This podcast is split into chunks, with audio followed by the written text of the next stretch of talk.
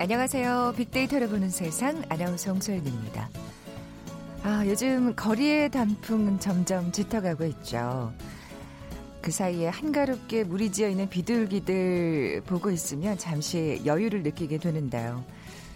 그런데 비둘기는요, 암컷이 수컷에게 헌신적인 사랑을 베푼다는 거 혹시 알고 계셨는지요? 그리고 안타깝게도 수컷보다 일찍 생을 마치게 된다고 합니다. 많은 사랑을 주지만 반대로 받고 싶은 마음도 컸기 때문에 마음에 병이 들어서 상대적으로 짧은 생을 살게 된다는 건데요. 뭐, 사랑은 받는 것보다 주는 게 더 행복하다. 이렇게 쉽게 이야기하지만 어쩌면 사랑과 관심을 받고 싶은 마음, 주는 것 이상의 크기일지도 모르겠습니다. 어느새 우리가 받는 것에만 익숙해지진 않았는지, 또 이기적인 마음은 없었는지 오늘 한번 되돌아보시면 어떨까요? 참 늘 원하는 만큼 사랑을 주고받고 또 굴곡 없이 하루하루를 살 수 있다면 참 긴 인생 항로가 걱정이 없을 텐데요. 사실 현실이 그렇지가 않죠. 특히 우리 사회에서의 여자의 일생 쉽지 않습니다. 이런 이유로 요즘 관심이 모아지고 있는 숫자가 있죠. 82. 대한민국은 지금 82년생에 주목하고 있습니다. 출판계를 넘어서 영화계까지 어, 이어지고 있는데요. 잠시 후 통통 튀는 통계 빅데이터와 통하다 시간에 데이터로 보는 82년생 김지영의 삶이라는 주제로 데이터 분석해 볼 거고요. 내년 4월 총선을 앞두고 선거법 개정안 논의가 뜨겁습니다. 세상의 모든 빅데이터 시간에 자세히 살펴봅니다. 먼저 빅퀴즈 풀고 갈까요? 오늘 선거법에 관한 얘기 나눠볼 텐데 선거 국민의 중요한 권리 중의 하나죠. 어, 우리나라 헌법에도 국민이 누려야 할 기본적인 권리를 정해뒀는데 헌법에 정해둔 기, 국민의 기본권, 국민이 정치에 참여할 수 있는 권리인 참정권, 평등권, 청구권, 그리고 사회권. 또 이 권리가 있죠. 살고 싶은 곳에서 살 수 있고 원하는 직업이나 종교를 가질 수 있고 법에 의하지 않고는 신체적 구속을 당하지 않고 자신의 생각을 말할 수 있는 권리. 뭐라고 부를까요? 보기 드립니다. 1번 일조권, 2번 자유권, 3번 왕복 항공권, 4번 식권. 오늘 당첨되신 두 분께 커피 얻어놓은 모바일 쿠폰 드립니다. 정답 아시는 분들 휴대전화 문자 메시지 지역번호 없이 샵 9730, 샵 9730입니다. 짧은 글은 50원, 긴 글은 100원의 정보 이용료가 부과됩니다.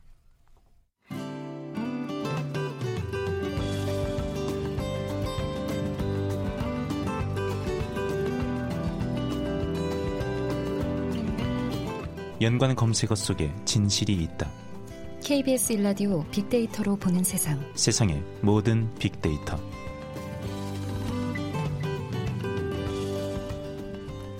궁금했던 모든 화제와 이슈를 빅데이터로 분석해보는 시간이죠. 세상의 모든 빅데이터. 빅커뮤니케이션 전민기 팀장 나와 계세요. 안녕하세요. 네, 반갑습니다. 전민기입니다. 네, 요즘 선거법 개정안 논의가 뜨겁습니다. 사실 네.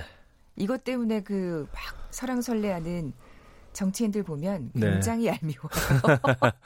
아주 그쵸. 그냥 예 사실 밥그릇 싸움이잖아요. 그리고 네. 어떻게든 자신이 더 유리한 쪽으로 예, 주장하고 있기 네, 때문에 네. 그렇죠. 예. 아주 이것만큼 그렇게 열심히 다른 일도 좀 열심히 해보지 막 이런 생각도 들고 그렇습니다. 얘기 예. 좀 해볼까요? 네. 예. 이 선거법 개정안이 뭐냐면 일단은 어, 선거 제도를 바꾸자는 겁니다. 네. 그래서 뭐 국회의원들의 주장은 민심을 더 잘 반영하기 위해서 국회의원 수를 좀 어, 비례대표를 늘리자라는 이야기인데 네. 어, 현재 총 국회의원이 300명이죠. 그중 정당의 투표에 뽑는 비례대표 의원이 47명입니다. 그러니까 253명은 어, 투표를 위해서 뽑힌 사람들이고 네. 그 외에는 이제 정당 득표의 퍼센티지로 나눠 가지고 나머지를 나눠 주는 그런 상황이거든요. 근데 아무리 정당 지지율이 높아도 그 가져갈 수 있는 자리가 이 이런 식이에요. 그러니까 서울에서 예를 들어서 2위로 떨어지게 되죠. 그러면은 전체 득표수가 예를 들면 100만 표인데 네.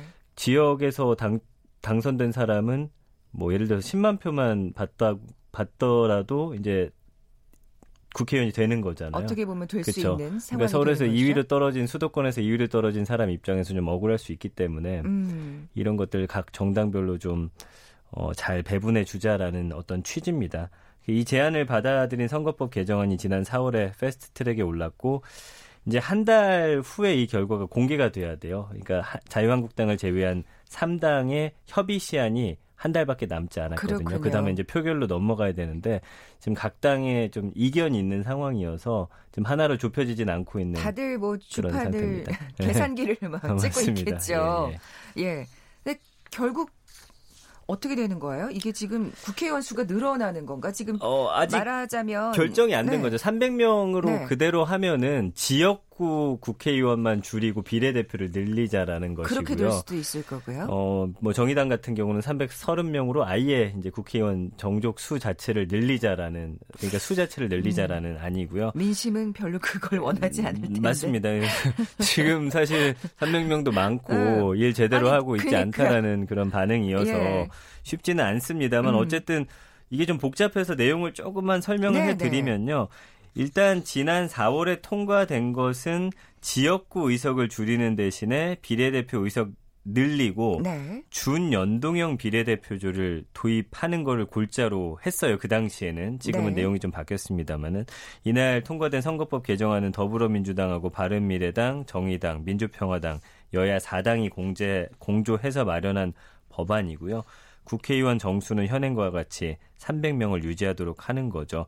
그러니까 연동형 비례대표제라고 하는 것은 국회의원 한 명한테 한 표, 그다음에 각 당에 한 표를 주는 겁니다. 네. 그래가지고 이 각 당이 받은 퍼센트에 따라서 그냥 정확하게 나눠가지고 그 국회의원 나머지를 이제 배정하는 거예요. 어. 근데 이렇게 되면은 좀 문제가 있다라고 해서 이제 준연동형 비례대표제를 도입하자라고 이야기를 한 것이고요. 이거는 좀 복잡하지만 좀 간단하게만 설명드리면 네네. 일단은 그 전국 단위 정당 득표를 기준으로 해가지고 비례대표가 75석이 되는 겁니다. 그 연동률이 50%가 적용이 되니까 그 전국 정당 득표를 기준으로 300석 중에서 정당별로 총 의석수를 배분을 합니다. 네. 각 정당은 배분받은 의석수에서 지역구 당선자 수를 빼고서 남은 의석수의 절반을 비례대표로 배정하는 좀 설명 들으셔도 약간 어려우실 건데 어, 남은 그러니까, 의석수의 절반을 비례대표로 배정하고 그렇죠. 그리고 비례대표 75석이 그럼 남게 되거든요. 네네. 자녀 의석을 정당 득표율에 비례해서 각 정당에 배분을 하는 거예요.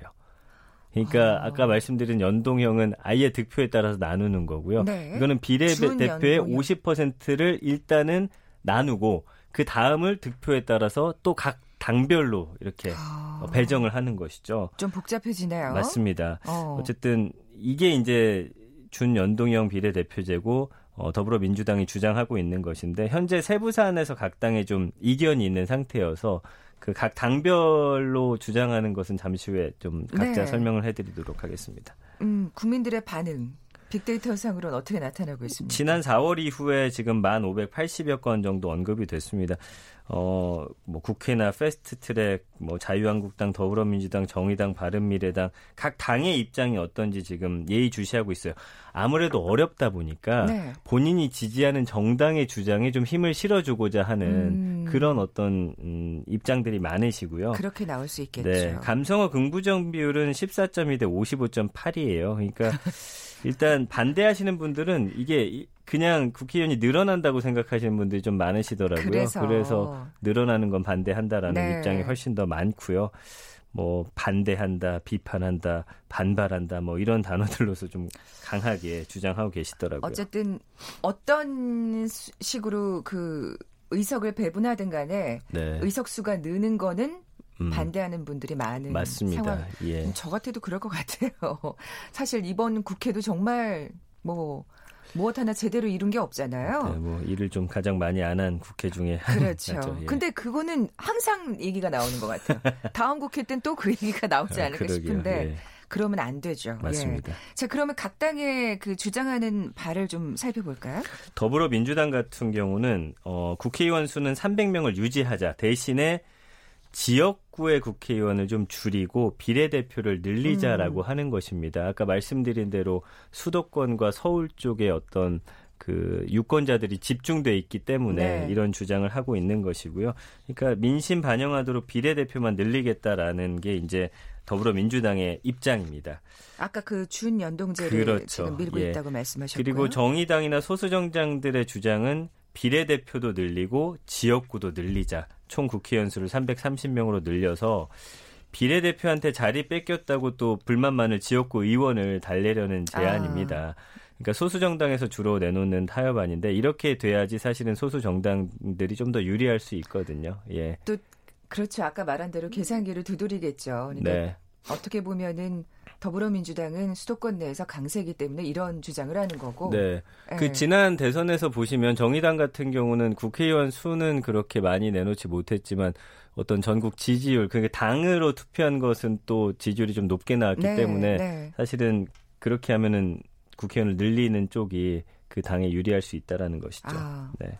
근데 어쨌든 이게 지금 자한당에서는 사실 지금 굉장히 아예 선거법 자체를 뭐 예, 부정하고 있으니까요. 그러니까 예. 이게 그 나머지 야당들하고 더불어민주당이 공조를 해야 이게 어, 사실 어, 맞습니다, 통과가 가능한 맞습니다. 거잖아요. 그이 야당과 더불어민주당의 공조를 사실 어떻게 보면 조건으로 이게 패스트트랙에 올려졌거든요.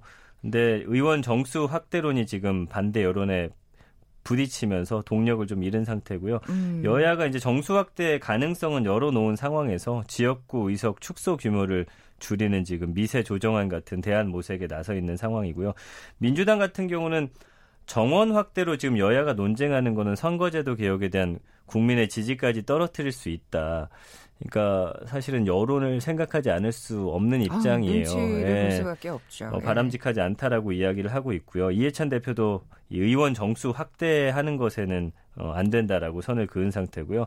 정의당은 의원 정수 확대 논의는 이어지겠지만 민주당이 반대하면 좀 현실적으로 쉽지 않을 것이다라는 네. 반응 내놓으면서 향후 어떤 다른 당들이 내놓은 수정안들을 함께 좀 논의해 봐야겠다 이런 이야기 하고 있고요. 심상정 대표도 최근에는 그 의원 정수 확대는 거론하지 않았어요. 그러면은 민심을 네, 네 이렇게, 보는 거군요. 이렇게 되면은 좀 음, 어떤 공조할 수 있는 어떤 가능성은 좀 열리는 것으로 보이고요.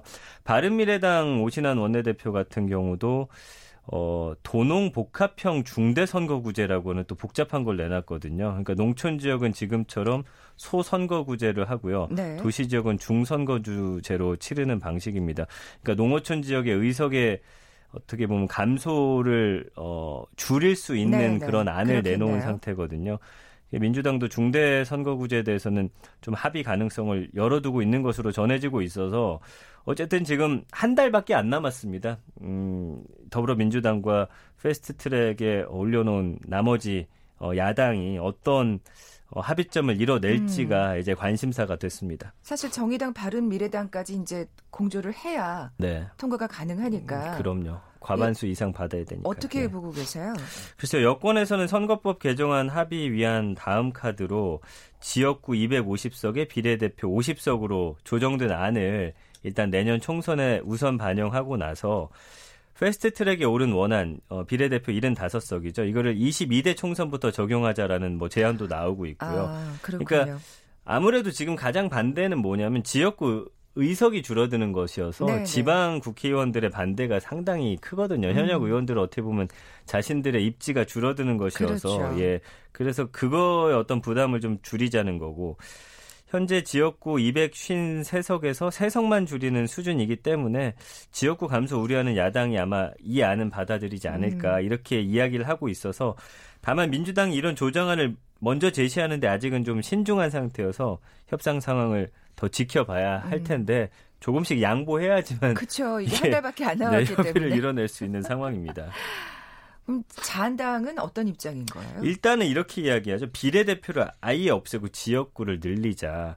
자유한국당은 그렇죠. 워낙 예, 비례대표가 좀 문제가 많다 보니까 아예 없애자라는 것인데 음, 아니 그리고 또 워낙 네. 자한당 같은 경우에는 또 강세인 지역이 있기 때문에 맞습니다. 예. 그리고 대신 현재 253명인 지역구 의원을 270명으로 늘리자고 주장을 하고 있습니다. 그러니까 네. 국민들이 국회의원 수를 늘리는 건 싫어한다라는 게 지금 자유한국당의 어떤 입장이에요. 국민들의 입장을 좀 대변하는 듯한 이야기는 하고 있는데 오히려 지금 전체 의원 수를 줄이자는 제안이어서 어. 어 선거법 개정 자체를 좀 반대한다라고 봐셔, 보셔야겠죠. 예. 네. 어, 그러면 어쨌든 12월 3일까지는 이게 끝나야 네, 되는 거잖아요. 맞습니다. 네. 그 내년 총선에 이번 선거법 개정안이 적용되려면 어, 각 당이 논의할 수 있는 데드라인이 12월 3일인데 이게 국회의원들이 정해진 시간 안에 이야기를 마칠 수 있을지가 지금 관심사고요. 각 당의 아. 치열한 눈치 싸움이 지금 시작이 됐다고 그러니까요. 보셔야겠죠. 11월 27일에는 선거법 개정안, 12월 3일 공수처법이 국회 본회의에 올라가거든요. 그러니까 공수처법도 꼭 통과시키고 싶은 민주당은 그렇겠죠. 소수 정당들을 지금 설득하고 있는 상황이고요. 근데 이제 소수 정당들은 선거법 개정안이 원하는 대로 먼저 통과돼야 협조를 하겠다라는 아, 반응이어서 그렇게 이제 사람 말하자면 딜을 하고 있는 네, 거군요. 예. 그래서 지금부터 두 법안을 표결에 붙일 때까지 국회 안에서 엄청난 눈치 게임이 예상이 되거든요. 그러니까 좀 지켜보면서 앞으로 선거법 개정안이 통과가 될 수 있을지 사실은 앞으로 한 달에 달렸다 이렇게 음. 어, 봐야겠습니다. 네, 이 한 달에 또 국민들은 또 목소리를 내야겠죠. 네. 가만히 있을 수는 없을 거고요. 비퀴즈 내주고 가세요. 네, 오늘 선거법에 대한 얘기 나눴는데요. 선거는 국민의 권리 중 하나죠. 국민이 정치에 참여할 수 있는 권리인 참정권, 평등권, 청구권, 사회권, 그리고 이 권리가 있습니다. 살고 싶은 곳에서 살 수 있고 원하는 직업이나 종교를 가질 수 있고 법에 의하지 않고는 신체적 구속을 당하지 않고 자신의 생각을 말할 수 있는 권리는 무엇일까요? 1번 일조권, 2번 자유권, 3번 왕복 항공권, 4번 식권. 네, 오늘 당첨되신 두 분께 커피 얻어도 모바일 쿠폰 드립니다. 정답 아시는 분들 아, 지금 빅데이터를 보는 세상 앞으로 문자 보내주십시오. 휴대전화 문자 메시지 지역번호 없이 샵 9730, 샵 9730입니다. 짧은 글은 50원, 긴 글은 100원의 정보 이용료가 부과됩니다. 지금까지 빅커뮤니케이션 전민기 팀장과 함께했습니다. 고맙습니다. 감사합니다. 잠시 정보센터 헤드라인 뉴스 듣고 돌아올게요. 이낙연 국무총리는 9일이면 우리 정부가 출범한 지 2년 반이 된다며 내각은 국민의 꼬지람을 무겁게 받아들이고 새로운 출발을 한다는 각오로 국정에 임해야겠다고 말했습니다. 비경제부처의 내년 예산을 심사하는 국회 예산결산특별위원회 전체 회의에서는 청와대 노영민 비서실장이 출석하지 않은 것을 두고 여야 간 공방이 벌어졌습니다. 우리나라 외환 보유액이 한 달 전보다 30억 달러 늘어난 4,063억 2천만 달러로 집계돼 9개월 만에 사상 최고치를 기록했습니다. 지금까지 헤드라인 뉴스 조진주였습니다.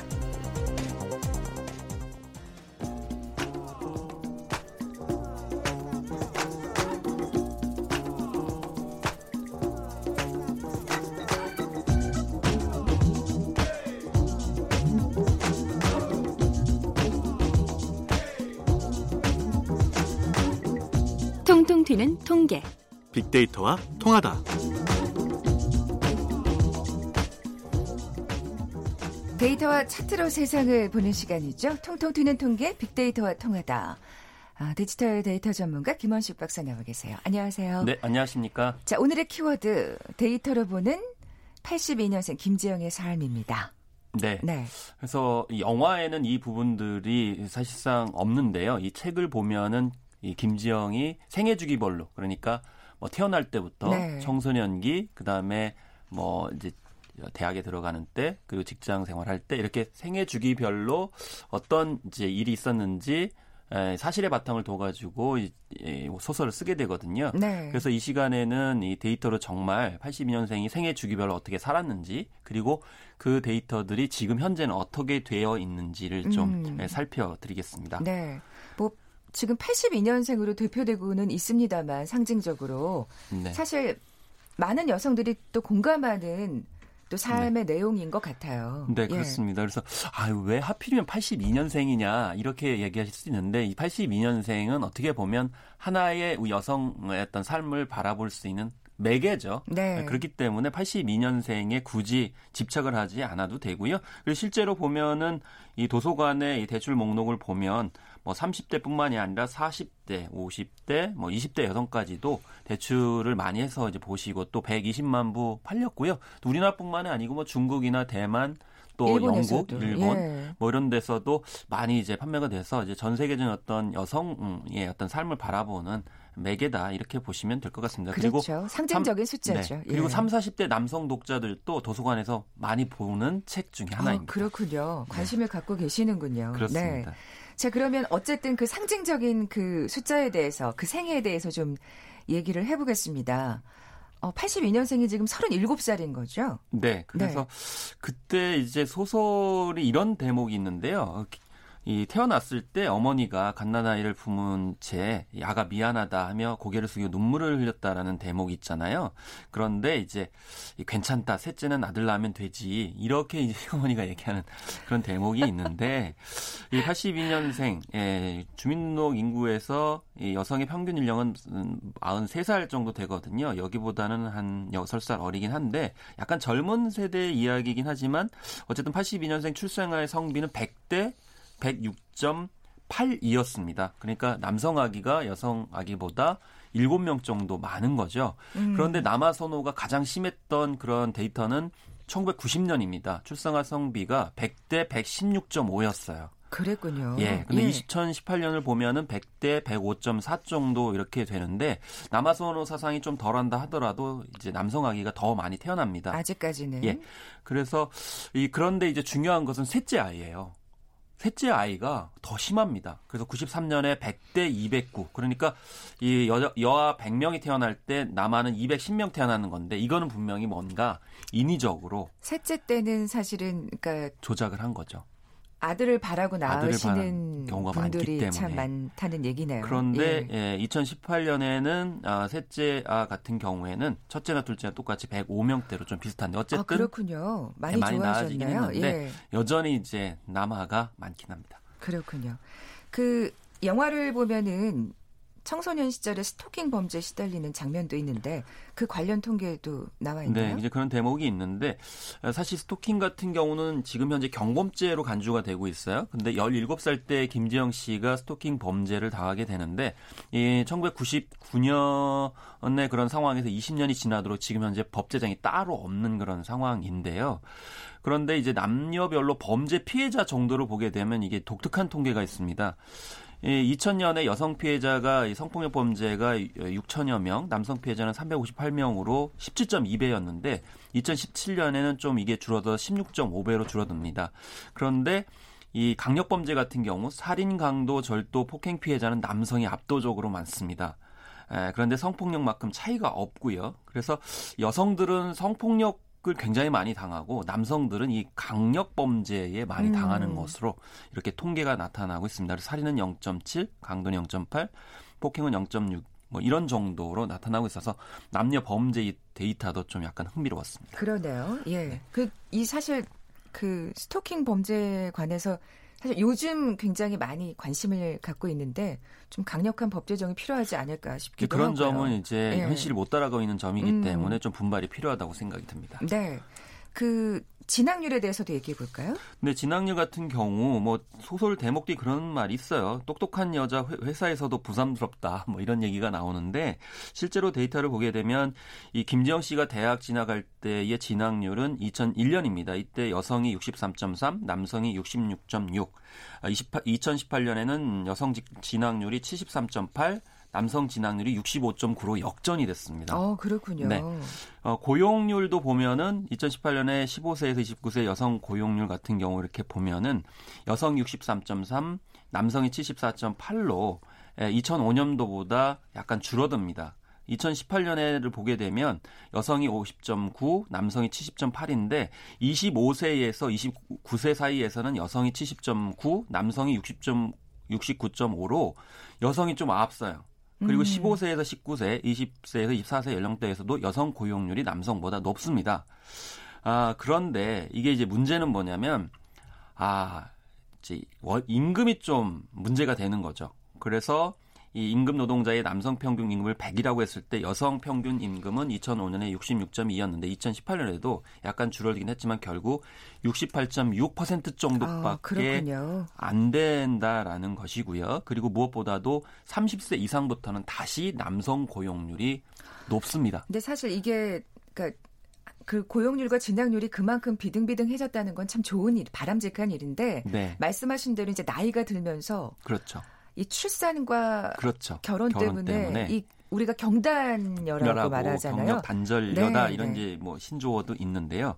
여기 해당다 보니까 결국 젊을 때는 한참 뭐 여권의 어떤 상승이라고 그래서 뭐 대학 진학도 많이 하고 음. 단기적으로는 취직도 많이 되는데 일찍 그만두거나 임금 격차가 크기 때문에 이제 고통을 받는 그런 경향이 생기는 것이죠. 그래서 이 어 영화에서는 국문과 이제 예, 졸업한 거로 이렇게 나오게 되는데 이거 보시면은 이 결혼 및 출산과 관련해서 어한 취직하신 분들의 한 20.5%가 경력 단절녀가 되는 것으로 이렇게 통계 결과 나오고 있거든요. 그런데 이 37세 김지영이 속한 30세에서 39세의 비중이 48%로 그러니까 절반에 해당되는 여성이 이 나이대에 음. 그만 이제 이때, 직장을 이때 두는 거죠. 뭐 예. 결혼들 많이 하고 출산을 많이 하니까요. 그렇습니다. 그렇죠? 1위가 바로 육아고요. 네. 그다음에 임신 출산이 어, 되었습니다. 그래서 이 2015년에는 한 35.5%로 육아가 경력 단절의 이유였는데 2018년에는 38.5%로 더 늘어나고 있는 그런 상황을 보고 있기 때문에 데이터가 그 현실을 증명을 해주고 있다라고 이렇게 네. 볼 수가 아, 있겠습니다. 그러니까 육아휴직 제도가 좀 잘 뒷받침이 돼야 될 거고 또 아이를 돌보는 서비스 같은 게좀 개선이 돼야 사실은 이런 어떤 경단녀 이런 현실이 좀 줄어들 것 같은데요. 그렇습니다. 예. 그래서 이 소설이 쓰여지게 된 이유가 바로 이제 맘에다가 이제 벌레 충자가 들어있는 단어를 듣게 되면서 충격이 빠진 건데 음. 결국 아이 돌보미 서비스나 육아휴직들이 제대로 된다 그러면 그런 말까지 들을 필요가 없는 상황이 될 거라고 저는 생각이 드는데요. 이 아이 돌봄 서비스 같은 경우에는 2017년에 8만 1천 가구가 신청을 했지만 뭐 한 18,000여 가구 그래서 22%밖에 이 아이 돌보미 서비스를 연계받지 음. 못했다라고 합니다. 그리고 네. 이 못하는 이유가 이제 조사한 결과를 보면 너무 시간이 오래 걸린 거니까 대기하신 분이 네. 너무 많은 거예요. 그만큼 서비스가 이제 사실은 굉장히 턱없이 그렇죠. 부족하다는 이게 거죠. 이제 네. 원하시는 분과 이제 공급이 이제 불일치하고 음. 있는 그런 상황인데 이때 이제 남편들이 육아휴직을 알아보셨는데요. 이 영화에도 그런 장면이 나오죠. 남편들이 사실 육아휴직을 내기가 쉽지가 않죠. 쉽지 않죠. 예. 또 동료들도 뭐 만류하고 너 갔다 오면 내 책상에 빠져 있을 것이다. 그래서 이 승진 누락이나 뭐 핵심 업무 제외, 직책 박탈 등을 염려로 해서 실제로 2017년 통계를 보면 아, 이 육아휴직을 한 분들이 한 13.4%밖에 안 되는 그런 상황. 이런 점들이 더욱 더 이제 김지영을 포함한 아, 육아를 하시는 음. 어, 가족들의 어려움을 가중시키고 있습니다. 사실 이렇게 주부로서의 삶이 힘들다는 거를 또 뭐 주변에서도 보고 영화를 통해서도 다시 한번 확인할 수가 있었는데 그렇다고 뭐 워킹맘들이 예. 어, 네, 그래서 쉬운 건 아니죠. 그렇습니다. 예. 그래서 직장을 떠나신 분들도 힘들지만 남아 있는 분들도 이제 더 힘든다는 거죠. 그래서 영화에서도 회사 선배 김 팀장이 뭐 출산 한 달 만에 복직한 철의 연인으로 나오면서 굉장히 뭐 슈퍼우먼 비슷하게 나와요. 뭐 일도 잘하고 육아도 잘하고 이렇게 하는데 어 결과적으로 않죠, 예, 예. 기혼 여성 중 40%만 출산 휴가를 쓴 데이터가 있었습니다. 한국 보건사회 연구원의 2018년 그 실태 조사였는데요. 그리고 뭐 결국에는 김 팀장도 어 이제 승진에 밀려 가지고 나와서 새 회사를 차리거든요. 음. 예, 그래서 우리나라도 여성들에 관련돼서 유리천장 지수가 뭐 OECD 회원국 29개 중에 이제 29위로 꼴찌인 그런 상황이기 때문에 결국 남아 있으신 분이나 떠나 있으신 분이나 모두 다, 다 그런 힘든 그러니까요. 상황이라서 앞서서 언급하셨지만 이런 어, 육아휴직이나 아이 돌보미 서비스 관련제 제도들이 에, 정말 이제 기업에도 어, 확실하게 적용이 돼야 되는데 사실 엄마들의 그런 모임도 참 보면은 어, 아까 이제 우리가 살펴봤지만은 어, 대학까지 대학원까지 전공을 이제 이렇게 공부를 하게 되는데 그걸 전혀 살리지 못하고 그러게요. 심지어 이제 아이한테 네. 동화를 읽어주거나 심지어 스트레스 받을 때 수학 문제 푼다라는 그런 자조감이 결국 여성들의 전문 지식들을 살리지 못하는 음. 현실을 또 거꾸로 얘기하고 있어서 단순히 이렇게 뭐 어, 육아휴직에만 머무는 문제가 아니고 네. 자신의 이제 전문 영역을 못 살리는 그러니까요. 것이 나오고 온 거죠. 예, 82년생이라 그래서 뭐 그 예전보다 더 나은 삶을 살고 있지는 않다는 생각이 좀 씁쓸해지는데요. 통통 튀는 통계 빅데이터와 통하다 디지털 데이터 전문가 김원식 박사 함께했습니다. 고맙습니다. 네, 감사합니다. 커피와 도넛 모바일 쿠폰 받으실 두 분입니다. 1044님, 7934님 선물 드리면서 물러갑니다. 내일 뵙죠. 고맙습니다.